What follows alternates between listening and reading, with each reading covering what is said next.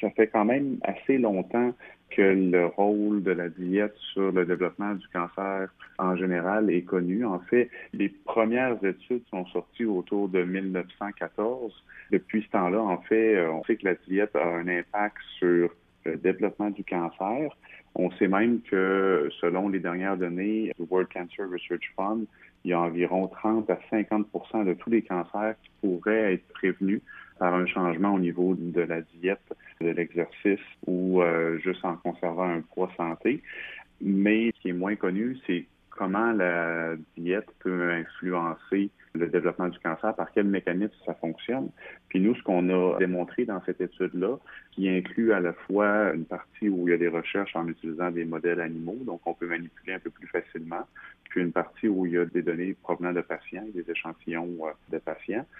Donc, ce qu'on a trouvé, c'est qu'une diète riche en gras, particulièrement en gras de nature animale et des gras plus particulièrement encore euh, de type saturé, donc ces gras-là vont reproduire une reprogrammation cellulaire qui est typique au cancer. Le cancer est initié par des changements dans la cellule qui la rend, au lieu d'être normale et d'assumer son rôle dans le corps humain, va déréguler la cellule et la cellule va graduellement se transformer et devenir un peu incontrôlable et proliférer, donc euh, croître euh, sans plus tenir compte de l'organisme en tant que tel, donc ce qui est en soi le cancer. Il y a certains gènes en fait précis qui vont euh, encourager un peu cette transformation-là. L'un de ces gènes-là, c'est le gène MIC. On appelle ces gènes-là des oncogènes, donc parce qu'ils vont, euh, par leur dérégulation, vont amener une transformation des cellules. Donc, dans une cellule normale, ces gènes-là sont extrêmement bien régulés pour éviter que la cellule euh, devienne dérégulée.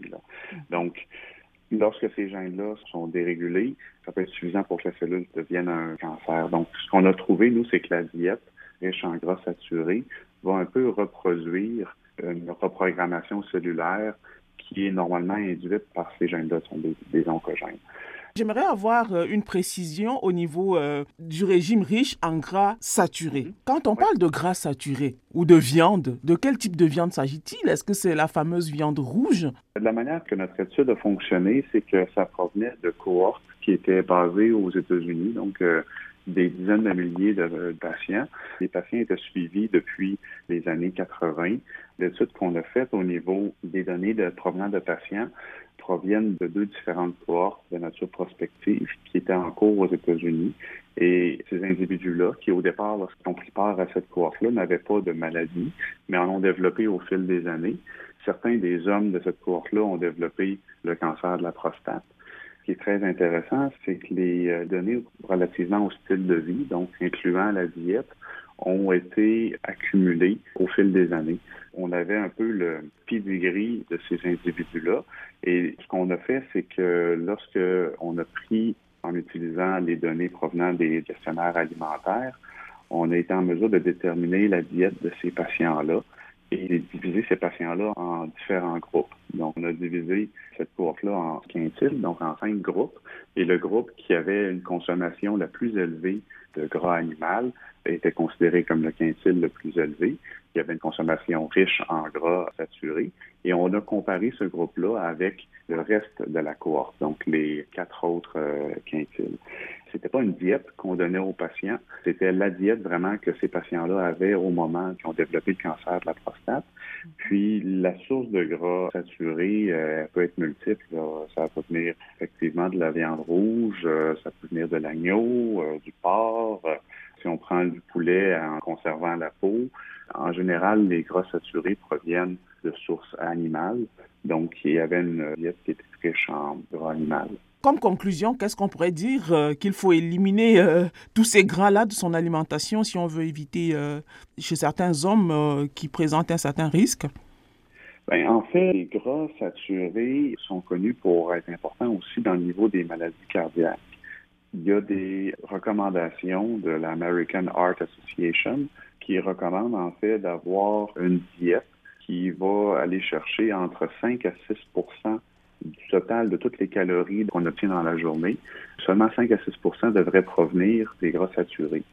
En général, en Amérique du Nord, c'est plus autour du double, donc entre 10, 11% des calories proviennent des gras saturés.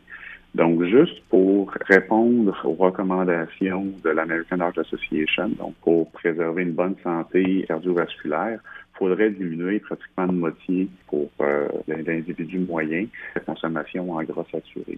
Donc, euh, nous, on fait juste apporter en fait une raison supplémentaire pour, euh, en particulier les hommes, de faire attention à leur diète, plus particulièrement à l'apport en gras saturé, parce que ceux-ci vont répliquer un peu certaines altérations moléculaires qu'on retrouve dans l'initiation et la progression du cancer de la prostate. Donc, ça va imiter ces altérations-là et ça va le rendre beaucoup plus agressif.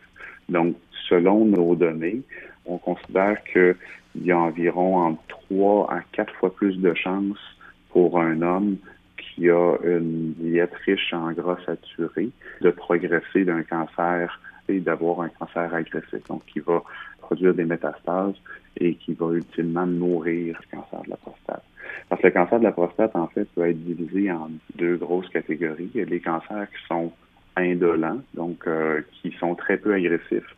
Généralement, un patient qui a un cancer de type indolent va mourir d'une autre cause que le cancer de la prostate. Donc, il va mourir avec le cancer de la prostate.